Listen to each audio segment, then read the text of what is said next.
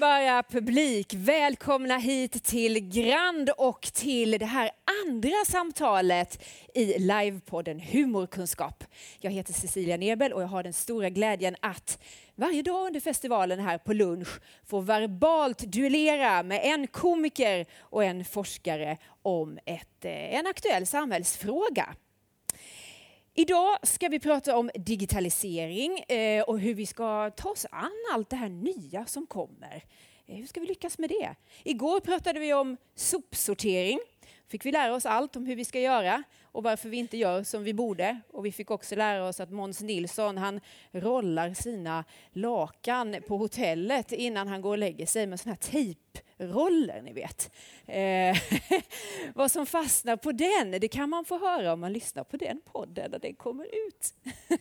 Mycket underhållande var detta. Eh, idag har jag glädjen att få säga välkommen till två nya gäster och det är Susanne Ivarsson och Karin Adelsköld. Ge dem en varm applåd.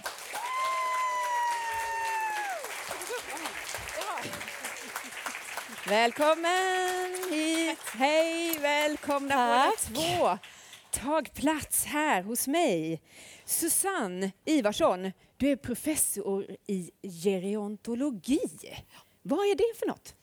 Ja, de flesta brukar ju tänka geriatrik. Eh, det är läran om åldrandets sjukdomar.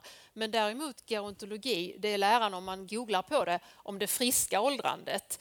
Jag brukar eh, säga läran om åldrandet, för vad som är friskt och sjukt, det kan ju verkligen diskuteras. Det är en definitionsfråga. Kan Ja, man, men det handlar om allt ifrån det fysiska eller biologiska till det psykologiska till det sociala åldrandet och det är naturligtvis väldigt stort. Ja. Men så vill jag också säga, det är första gången jag har en sån här snodd på mig. Det får man ofta när man är professor på konferens. Men här står artist. På humorfestivalen. Var ska du hänga den sen när du kommer till kontoret? Ja, Jag tror jag hänger den där, ni vet, där professorn har sin tråkiga dörrskylt. Sätta den där. Då Det blir vet man, här bor en rolig person. Ja, men absolut.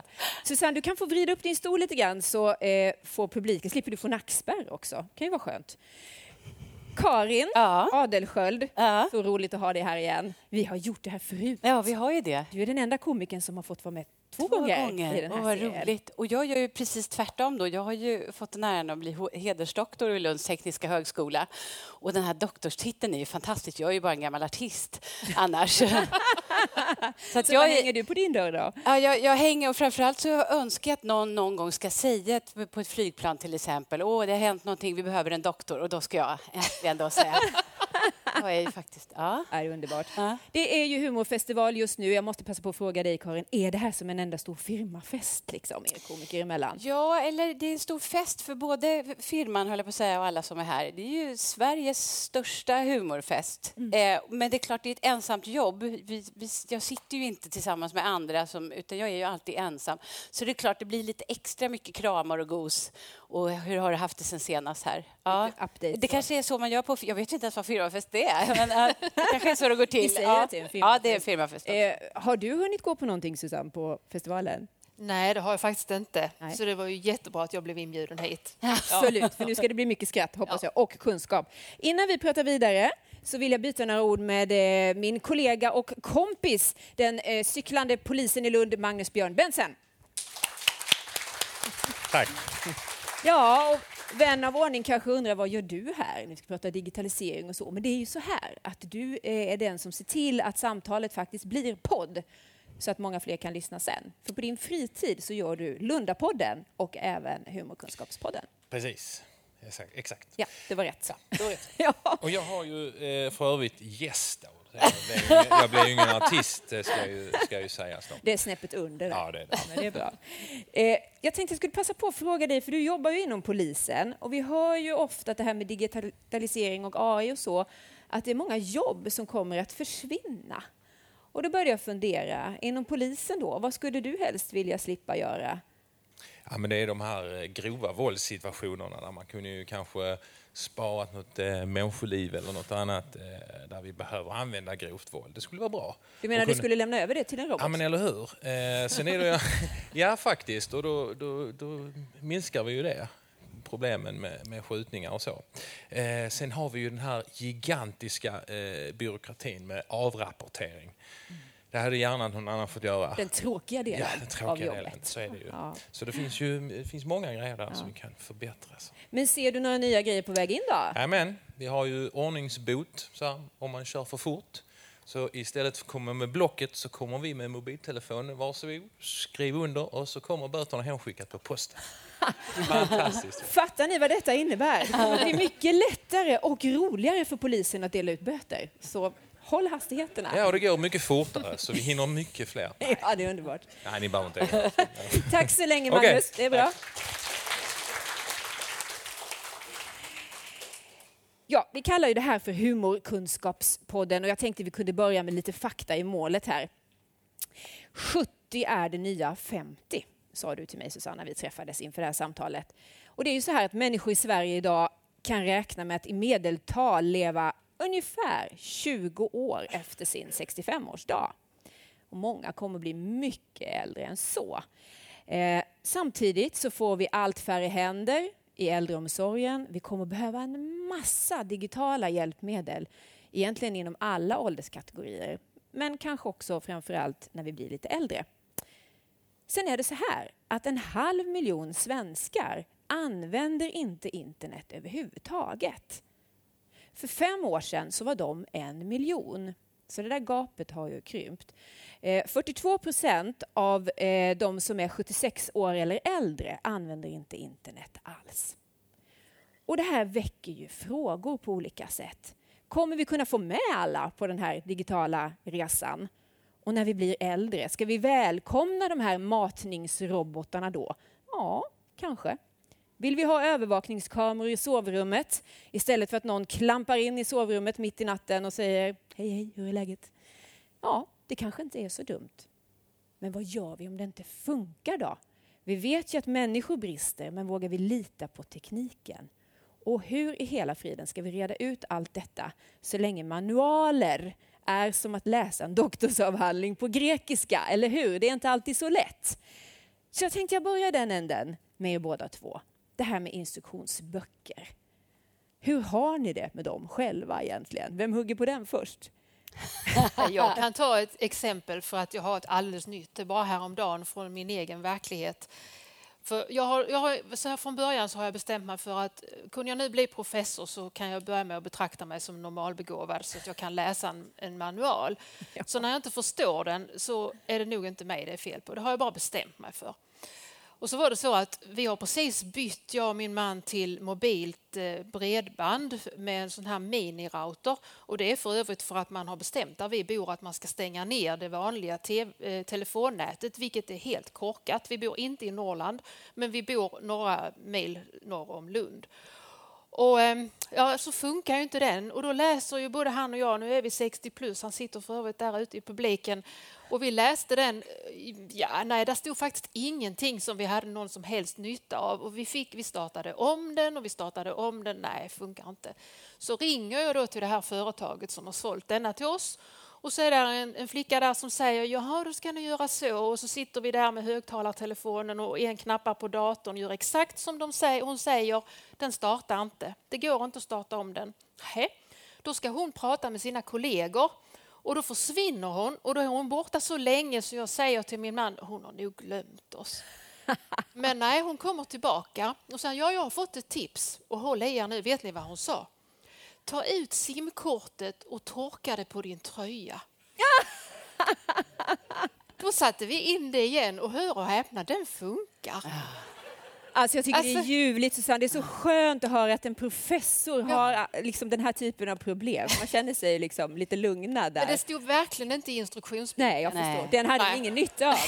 Men vad, vad ska vi säga Ja, Karin? Jo, men jag har ju jobbat som teknik och IT-journalist sen i början, ja, mitten på 90-talet, det är alltså 25 år och därför har jag läst manualer som del av min jobb. Och man kan ju säga väldigt mycket om teknikutvecklingen. Det har ju hänt så otroligt mycket de senaste 25 åren. Det är ju ett paradigmskifte. Men när det gäller instruktionsböcker har det inte hänt någonting alls, eller hur? Ehm, och det handlar ju, om vi ska vara seriösa, så handlar det väldigt mycket om att de är skrivna, eh, inte alltid av själva utvecklarna, men kanske av någon som inte har kommunikation som huvud, huvudkunskap. Utan man, eh, man, man beskriver hur det fungerar men man kanske inte riktigt har tänkt på användaren där. Va? Nej, inte riktigt. Inte riktigt. För de är oftast krångliga och svåra. Och när jag är ute och, och kör stand-up på teknik och så, så brukar jag skämta om att, att har man inte självförtroende eh, så, så kanske man sitter och sliter med de här man, manualerna och försöker förstå sig på. Har man självförtroende då, då vågar man testa i alla fall. Man slänger manualen och torkar på tröjan eller rycker ut kontakten och sätter in den igen. Och det jag upptäckte är att det är många män som har väldigt bra självförtroende och struntar i instruktionsböcker medan kvinnor sliter sitt hår och försöker förstå. Vilket gör, jag brukar tipsa mina väninnor om att ska ni gömma någonting någon gång pengar eller gamla kärleksbrev, lägg dem i en instruktionsbok. För där tittar ju aldrig killar. Ja, precis. Nej, och, och, det är naturligtvis inte så enkelt som det har med kvinnor och män att göra, men det säger väl ändå någonting. Alltså att vi, vi är lite osäkra inför hur vi ska göra med alla prylar och, det är klart. och grejer. Och det komplicerar ju. Och det komplicerar. Men du Karin, ja. du tog ju dig an det här på ett så bra sätt tycker jag, för du startade ju en blogg som hette Lilla Gumman. Mm. Det finns ju något lite så klapp, klapp på huvudet ja. i den titeln. Vad var, vad var syftet med den? Jag gick en kurs i stand-up comedy eh, där jag fick lära mig att där det finns mest allvar, ångest och elände, där finns det mest humor. Och då jobbade jag som teknikjournalist och tänkte, aha, det finns någonting när det gäller teknik och IT och digital utveckling som är otroligt seriöst. Det görs ännu mer komplicerat ibland än vad det är. Och det var jätteglapp där mellan alla vi som skaffade mobil för första gången och, och eh, vad, hur vi skulle få hjälp med det på något sätt. Och jag var också eh, just teknikjournalist och ganska ensam som tjej, eh, som dessutom är kulturvetare i grunden. Det hände mer än en gång att när jag var på teknikevent så kom de fram och frågade vad kaffet var. Eh, och så tänkte jag för att det var så få tjejer För att det var så få tjejer. Annan ja, roll. precis. Ja. Och då tänkte jag, kan jag använda det här med humor just för att det finns så mycket ångest i att Ja, men som min mamma, hon, hon var alltid rädd. Liksom, Åh, om hon trycker på fel knapp så exploderar det. Och det trodde hon på, på, självaste, på fullaste allvar. Alltså, om man tryckte på fel knapp så kunde man i princip radera hela internet. Eh, ja. Där finns ju någonting med humor. Så då tänkte jag, och en kollega som pratar om det här, men, men för alla sa, men lilla gumman, ska ni ge er på det här? Och så sa vi, men vi gör en blogg och döper oss till det. Och så skriver vi om all den här utvecklingen eh, med humor och glimten i ögat. Och vi tänkte, och det kommer dels ifrån att vi ville prata mer om de här sakerna men också ett klockrent eh, aggression kan man säga. Jag var faktiskt riktigt förbannad. Vi startade då 2007, 2008 och då gav man ut mobiler för tjejer.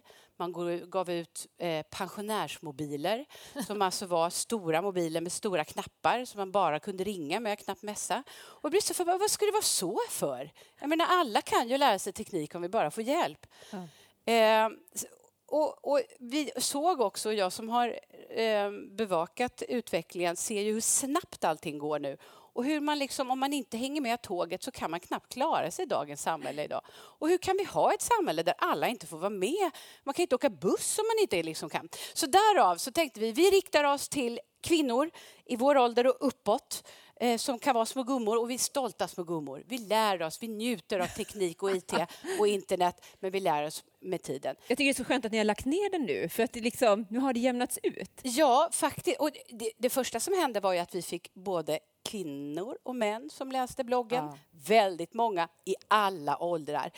Och alla sa så här, Åh, det är så pinsamt. Jag har inte vågat säga att jag inte riktigt förstår, men tack vare lilla gumman så har jag gjort det. Eh, vi la ner för, kan det vara fem år sedan då? Och det var när vi kände att vi eh, nästan gjorde mer skada än nytta, det vill säga vi sa att det är skillnad mellan kvinnor och män eller skillnad mellan åldrar. Så då la vi ner just Lilla Gumman. Men jag fortsätter jobba med de här sakerna och framförallt att göra det enkelt, roligt, lättillgängligt så att alla kan vara med. Kan du inte bara säga något kort om vad var liksom den vanligaste frågan? Vad, vad hörde folk av sig till dig om?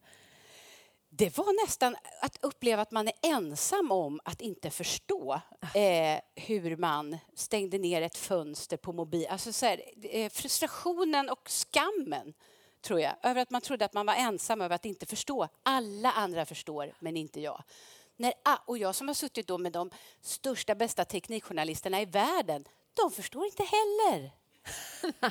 det är väldigt befriande. Ni Ja. känner här hur vi liksom håller på att bygga en community nu tillsammans. Av Vi är alla, alla dumskallar. Nej, det, det, det, det så inte. Utan vi är alla nya i teknikens Det är vi ju. Det tidevarv. måste vi komma ihåg. Men Susanne, om jag vänder mig till dig då. Eh, ofta när vi pratar om åldrande och teknik så är det ju ofta en massa spekulationer, en massa förutbestämda meningar. Att ja, de äldre begriper sig inte på teknik. Stämmer det? Alltså sådana där uttalanden, de både älskar man och hatar som professor, för det är ju så utsmetat och så brett. För det första vet jag ju då, fast jag är professor i det här med åldrande, så vet jag ju inte vilka de äldre är, med mindre än att någon liksom definierar det. För det är en jättestor grupp och alla har ju en ålder, det är ju det enda man kan vara klar över, och alla åldras. Så det är jättestor skillnad om man precis har gått i pension och har haft använt datorer och smartphones länge i arbetslivet. Eller om man idag är 96, 98 och faktiskt har åldrats eh, under och jobbat framförallt under en period när man inte har haft tillgång till teknik. Det är ju det ena. Och det andra svepande är ju teknik.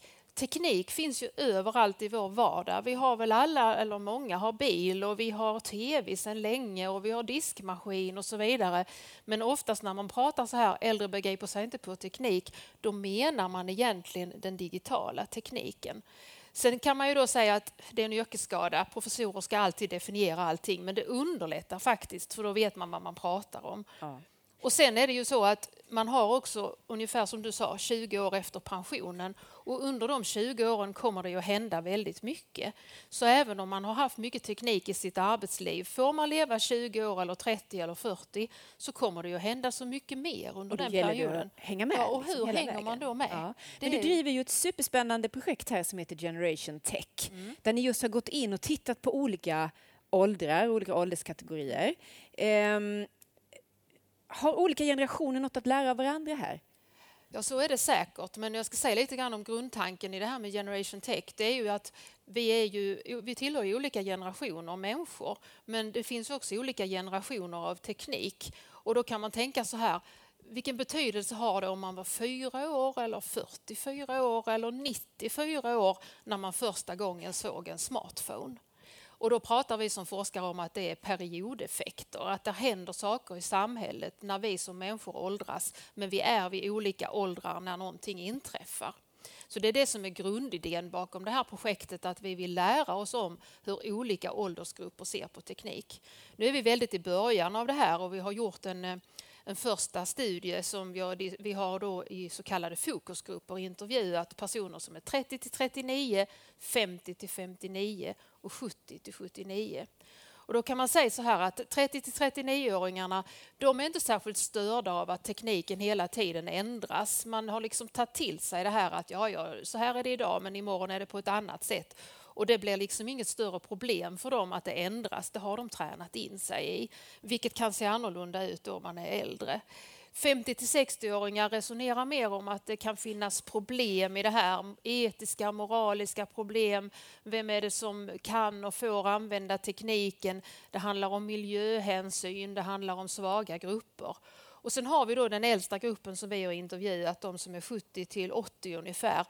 De är mer bekymrade för risker, de känner att det är svårt att lära sig och man är rädd för eh, det här med att bli lurad, lurendrejeri. Tänk om de tömmer mitt bankkonto. Och sen är det också resonemang i den gruppen om utanförskapet, att vi måste ha parallella system. Jag kommer inte att lära mig att sköta mina räkningar via internet, punkt. Jag vill gå till banken och betala som jag alltid har gjort. Så där är ju skillnader, men där är också likheter och att man kan lära sig av varandra tror jag. Men tittar vi forskningsmässigt så finns det nästan inga studier som har studerat det här med hur generationer förhåller sig till teknik givet samhällets utveckling. Men det här är intressant eh, tycker jag. Och jag vet ju att du har varit ute och mött så många olika människor, både i alla åldrar egentligen. Det här som Susanne berättar, känner du igen det resonemanget? Absolut. Ja, dels det här att teknik är så brett då. Och jag kan bara referera till min egen mamma igen som säger så här, och Skördingen, hon är från Östergötland, jag kan ingenting om teknik. Och sen så just eh, programmerar hon diskmaskinen och det är dammsugare och det är mobil. Det är ju teknik liksom. Men också när jag är ute och träffar framförallt kvinnor då har föreläst så är det ofta så att man tror inte att man kommer kunna lära sig för man är äldre.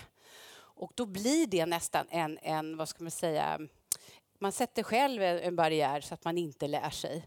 Det är för övrigt en myt ju att man lär sig snabbare när man är yngre. Det har lite med inställning att göra. Det finns inget barn som tänker nej men det är ingen idé, jag testar att lära mig cykla för jag kommer nog inte kunna lära mig. Utan de, eller gå för den delen, utan de ska göra det. Och det är lite samma med teknik upplever jag. Så att mycket handlar mitt jobb om att boosta självförtroende och visa på bra exempel på Dagny som bloggar och är Eller hur? Vad är hon? 100. 104? Ja, precis. 107.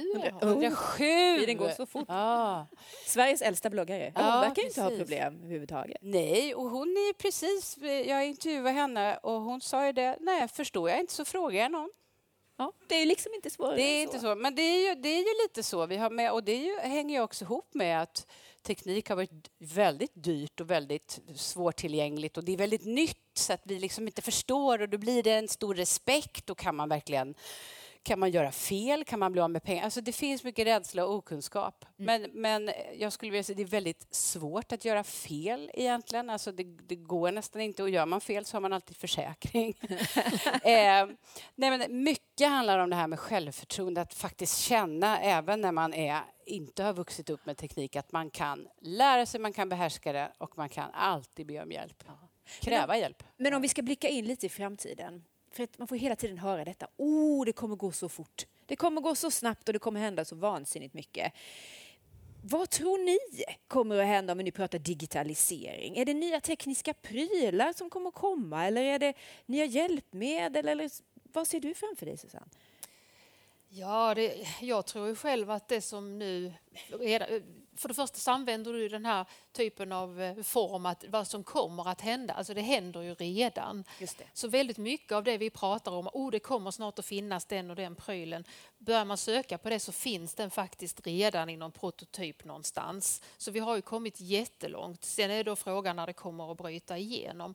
Men jag tror ju personligen att det här med artificiell intelligens, det har vi ju bara sett början av. Det rudimentära är ju att ni får, om ni har något kort i någon affär, så rätt vad det kommer det ett erbjudande att du får köpa precis det du brukar köpa med 10% rabatt. Och det står till och med ditt förnamn och din mans förnamn. Här är det veckans Jag tycker det där är jättespooky. Ja, men det är ju spooky för då har de ju tittat på hur vi brukar köpa och brukar du köpa en viss sorts juice så är det den du får 10% på. Det är ju artificiell intelligens. Det läskigaste med det är att man blir väldigt varse vad man faktiskt stoppar i sig. Ja, jo, Det precis. bästa Men med det är att man får bra Netflix-tips. Ja, och det är ju Ja, för att ingenting... de vet vad man gillar. Mm. Och det är ju också det att när du surfar på internet, så helt, om du har varit inne och tittat på någon sajt och köpa någonting så kommer ju just den typen av annonser upp. Men det är ju bara början. Och vi har ju inom sjukvården artificiell intelligens som har möjlighet att se mönster. Om vi har jättestora material på prover och som är tagna med patient, på patienter med väldigt olika sjukdomar så börjar man kunna se mönster då mellan sjukdomstillstånd som man tidigare inte ens har tänkt är relaterade och där kan man ju då ta utgångspunkten för att skapa nya behandlingar. Så där är ju fantastiska möjligheter.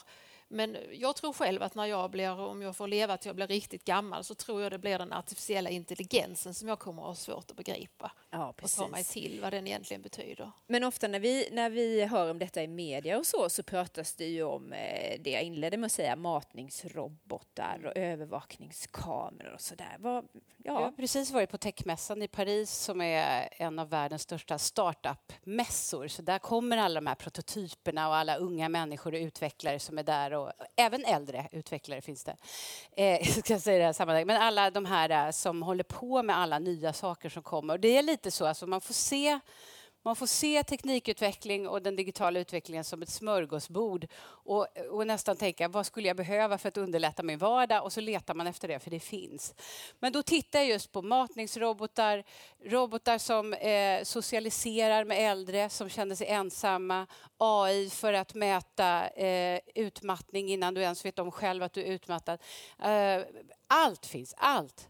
Och det intressanta just det här med, med äldre och robotar till exempel var att de forskning de gjorde i Frankrike där visar att de allra flesta vill ju hellre ha en robot som, som hjälper en på att göra toalettbestyr snarare än en, eh, en yngling eller ung människa som kommer in och det är nya varje dag. Och samma sak den här sociala roboten som var byggd, den funkade också väldigt bra. Och det Vad är, det jag är ju robot? Var den? teknik... Ja, det är, sociala roboten. den sociala roboten, det är en, vad ska man säga, du kan kommunicera med dina dina barnbarn genom den. Genom den. Men den, har du inte barnbarnen online så kan du också prata med den. Den byggs på AI, så den lär känna dig. Och den är bara väldigt, väldigt söt och trevlig. Eh, Ja. Jag är ju som ni hör en teknikentusiast och den, det hoppet inför framtiden man ser på de här, det, det, den viljan att förbättra världen och göra den bättre för oss är ju fantastisk. Liksom. Jag tror verkligen att det kommer. Jag tror att vi är också redan nu otroligt skeptiska för hur AI bevakar våra liv och vad som kommer hända. Det kommer, konsumentmakten, vi, vi kommer ha möjlighet att säga till, det tror jag absolut. Äh, nu har det gått lite för långt men nu ser vi ändå att det börjar hända väldigt mycket när det gäller bevakning av våra eh, ja. vårt privatliv och vår integritet. Ehm, Men Susanne, om jag får slänga in dig här i diskussionen, eh, fördelar och nackdelar, fördelar och risker med det vi får höra om här, alla nya innovationer och AI och så som ska hjälpa oss? Alltså jag, för det första så noterar jag att du säger Karin att, att eh, den där mässan du hade varit på, att teknikerna hade sagt att det är förvånande, folk vill faktiskt använda det här. Det, det, är ju, det är väldigt bra om det verkligen är så, men jag ifrågasätter det ändå lite. För att när vi har gjort litteraturstudier på det här inom forskningen när det gäller att utveckla teknik för äldre så är det ju väldigt påtagligt att det är väldigt få utvecklingsprocesser där äldre eller brukarna oavsett ålder på något sätt får lov att, att vara med i själva processen. Ah, det är ett problem. Och det, och det är ju ett stort problem. Och, och då måste jag ta ett exempel, för jag har varit i Japan några gånger nu på senare tid och då, var vi på, då hade vi ett vetenskapligt eh, möte och då var det teknikforskare som eh, redogjorde, eller visade, presenterade sina uppfinningar. Och då var där en, en äldre dam, då, dement dam i Japan och hon blev då matad av en robot. Och denna robot matar henne med nudlar och alger. Och jag tyckte det var gräsligt, för jag vet inte om damen själv förstod vad som pågick och, och hon kunde verkligen inte riktigt förhålla sig till det. Och då ställer jag frågan, jag var ju en av få i rummet som inte är teknikforskare, vad tycker äldre personer i Japan om att bli matade av en robot? Jag kunde lika gärna dragit ner rullgardinen. Jaså. Det blev alldeles tyst först och så säger de, det har vi aldrig tänkt på, så det vet vi ingenting om. och, då, och, då blir jag ju, och då måste jag bara lägga till en sak, att då råkar jag veta att den andra vanligaste orsaken till dödsolyckor bland äldre i Japan är kvävning. Och hur kvävs man? Jo, man kvävs av maten. För man delar ju inte den, man äter med chopsticks. Och blir man då dessutom matad av en robot. Jag tyckte det var ett väldigt... Och precis det finns det forskning om. Att robotar har mindre kvävningsrisk. Precis det med nudlar i Japan. Det Oj, det, så det visste inte de forskarna Nej, jag träffade. Vi ser. Här händer det. Nej, men, och det, det är det jag menar. Så att jag tror att, att vi, där har vi vår förutfattade syn på äldre. Äldre ska inte gilla robotar, men det finns robotar på alla möjliga olika sätt som ser ut på alla möjliga olika sätt. Inte just som en människa, utan det finns robotar som också kan hjälpa till, som du kan ha kläderna så att du kan lyfta armen. Det är en robot. Så att bara generalisera och säga äldre vill inte ha robotar när, när de blir äldre, det är synd tycker jag. För det, för det finns så himla mycket och man kan få så mycket, mycket hjälp också. Och ännu, ännu viktigare, det forskas ju, du ska inte slänga mig om forskning kanske, men just det här mötet människa-maskin, det är ju ett otroligt spännande forskningsområde. Och nästan allt säger ju att det går inte att ha bara maskin, det går aldrig. Människa-maskin bygger på människa. Och det alla hade på sig tröjor på den här mässan nu i, i Paris, det här, Human is the next big thing. Oh, ja. Perfekt. det tycker jag är ändå talande och det får vi inte glömma bort heller. Nej. Nej. Men det här gapet då måste vi prata lite mer om. Just det här att vi har en stor andel som aldrig någonsin ens är ute på internet. Hur ska vi lyckas eh, överbrygga det? Har ni några funderingar kring det? Alltså jag tror överlag att man måste jobba med att, just det vi har varit inne på, du pratar om självförtroende. Det finns väldigt mycket att göra i det och vi har ju här i Sverige något som heter SeniorNet som är ett väldigt populärt nätverk och man kan följa på internet. Det finns kurser, det finns många sätt att få, få hjälp och träffa andra som är i samma situation. Mm. Men sen är det också olika hur man vill göra. Vissa vill ju sitta där hemma vid köksbordet och kämpa själv med sin manual och inom eh, forskningen så har det kommit ett uttryck som man kallar för varma experter. Och det, mm. det är lite grann som det Dagny Carlsson säger, jag frågar någon. Men då menar man alltså en varm expert, det är att man frågar barn och barnbarn, människor man litar på, människor man känner. De är inte hotfulla, de är inte översittare, de är inte överlägsna, de möter mig där jag är. Och det här med varma experter, att det är ju dessutom så att det det stärker ju banden mellan generationerna, att man har någonting att mötas kring. Så det är vi... positivt, men kan ja. inte det också innebära en viss eh, liksom skamfylld känsla att alltid behöva fråga? Jag tänkte precis säga det. det, det jag tror det viktigaste för att överbrygga klyftan är att vi slutar skämmas för att vi inte kan och slutar skamma andra som inte kan. Om jag får räkna mig som yngre då, eh, så är det ju vår uppgift att inte sucka backa och säga åh, hon fattar inte. Utan att verkligen säga åh, vad kul att du är intresserad, att ha den ingången. Vilket jag ska, för övrigt ska lära mina barn som har samma attityd mot mig. Åh, du. Eh, när jag dabbar eller gör något jättemodernt. Ja. Eh, men alltså att vi, vi, vi får sluta. Alla kan inte, ingen kan hänga med på allt om man säger så. Då. Det, är, det händer så otroligt mycket, precis som du sa, hela tiden. Så att man får bara liksom, man, ja, bort med skammen, Stå för att man inte kan, be om hjälp och var snäll när man hjälper. Det tycker jag är jättebra tips. Jag skulle vilja lägga till en sak till. Vi måste också koppla på humorn när vi pratar om ja, teknik ja. och digitalisering. Ja. Jag menar, humorn hjälper oss på något sätt att bara sänka axlarna och ta till oss saker. Mm. Du vet ju allt om detta. Ja, och humor är ju alltså ett, ett väldigt bra sätt Alltså vad, är det hem, vad är det värsta vi kan göra i Sverige? Jo, det är att göra bort oss, va? göra något riktigt pinsamt. Och då funkar ju skratt, att skratta åt det är någon slags neutraliseringsfunktion. Eh, Säg att man snubblar, halkar på en isfläck framför folk. Då börjar man inte gråta även om man vill, utan man blir så här ho, ho, ho, hoppsan hoppsan och folk runt omkring, ja, gick det bra? Ja. Och det är lite samma sak, va? för det är väldigt lätt att känna sig bortgjord och skamsen just när man inte klarar av teknik. Och därför är det så himla bra att kunna skämta om att man inte klarar, klarar det eller att man tycker att det är jobbigt eller, eller så. Ja. Och sen är det ju bara att när jag har föredrag om ja, säg att blogga och så där, så gör vi det roligt för att, det, för att man, man, ska glömma bort lite grann helt enkelt. Att det kanske är lite HTML eh, och lite kod och sånt, utan vi, vi skämtar och då plötsligt så kan man. Och man, va? Det var ju roligt! Ja. Men kan inte du jobba med de här som skriver manualer också då? Ja, jag har en eh, pågående process med att försöka hitta rätt personer.